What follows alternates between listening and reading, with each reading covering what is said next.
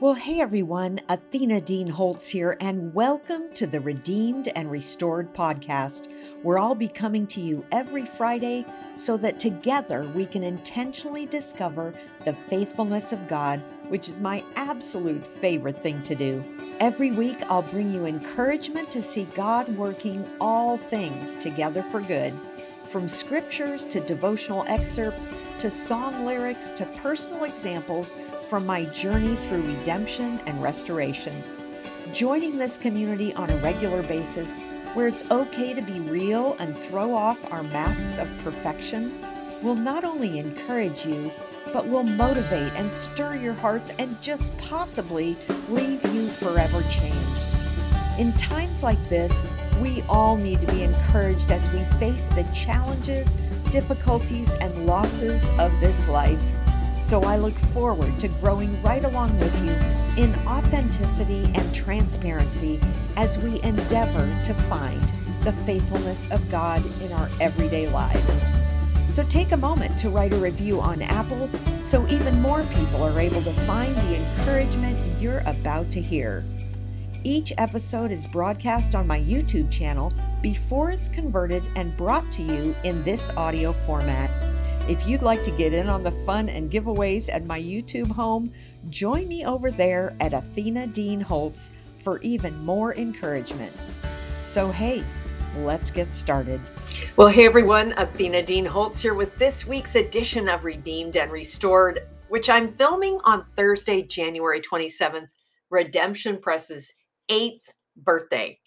And as I've reflected on all that God has done over the last eight years of ministry in the work of Redemption Press, and she writes for him, I am wowed by the faithfulness of God. I have a signature look in my selfies that shows a jaw dropping smile, which is my way of reminding everyone how much God amazes me every day in every way. Like, so think for a minute how wowed I am today when I look into the biblical significance of the number eight. BibleStudy.org says that the number eight in the Bible represents a new beginning, meaning a new order or creation, and man's true born again event when he is resurrected from the dead into eternal life. Like the Old Testament Passover lamb, Jesus was selected as the lamb to take away man's sins on the Hebrew day of Nisan 10, which was April 1st, 30 AD. Interesting date. He was crucified on Nisan 14, Wednesday, April 5th. His resurrection occurred exactly as he stated three days and three nights after he was buried which was at the end of the weekly Sabbath day that fell on Nisan 17. And the number 17 symbolizes victory. So Nisan 17 was also the eighth day, counting inclusively from the time Christ was selected as man's sacrificial lamb. All of this bears record of Jesus' perfect sacrifice and his complete victory over death. So, understanding the biblical significance of the number eight, along with this article I found the most fascinating startup failure rates in 2022. Another wow factor. Just think about this for a moment. When I founded Redemption Press on January 27th, 2014, I had no financing, nobody with deep pockets, no line of credit, and no investors. It was me and God and my pastor hubby who had no retirement or other savings accounts. We weren't married yet, but even if we had been, he didn't have it. Imagine what my jaw dropping selfie would have looked like after reading this article on review42.com. 90% of new startups fail. 20% fail in the first year. 34% close within the first two years. Just under 50% make it their fifth year. 33% make it to the 10 year mark. and only 25% make it to the 15 year mark. When I think about the last eight years, I see so many lessons that God taught me. So many times when I could not imagine how He was going to come through financially, especially, but over and over He did. There were times when I was faced with doing the right thing, even when it hurt and it cost me a bunch of money I didn't have. I have always been so grateful that God gave me the courage to do that because it was hard, but it was always the right thing to do. Some of you have heard the story where I had to reprint the Live Bold devotional journal, beautiful journal, expensive to print after finding errors that were our responsibility to fix. And the employee who worked on the job completely failed, but the buck stops with me.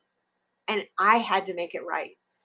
I could tell you loads of other stories where I took a loss in order to make a situation right. Redemption Press has been a gift from God to really enable me to give back to the writing community in the body of Christ and to do my part to build up the kingdom of God by empowering others to tell their stories and the messages God has worked in their life with excellence so that lives can be impacted. But more than that, it is a testimony of God's faithfulness.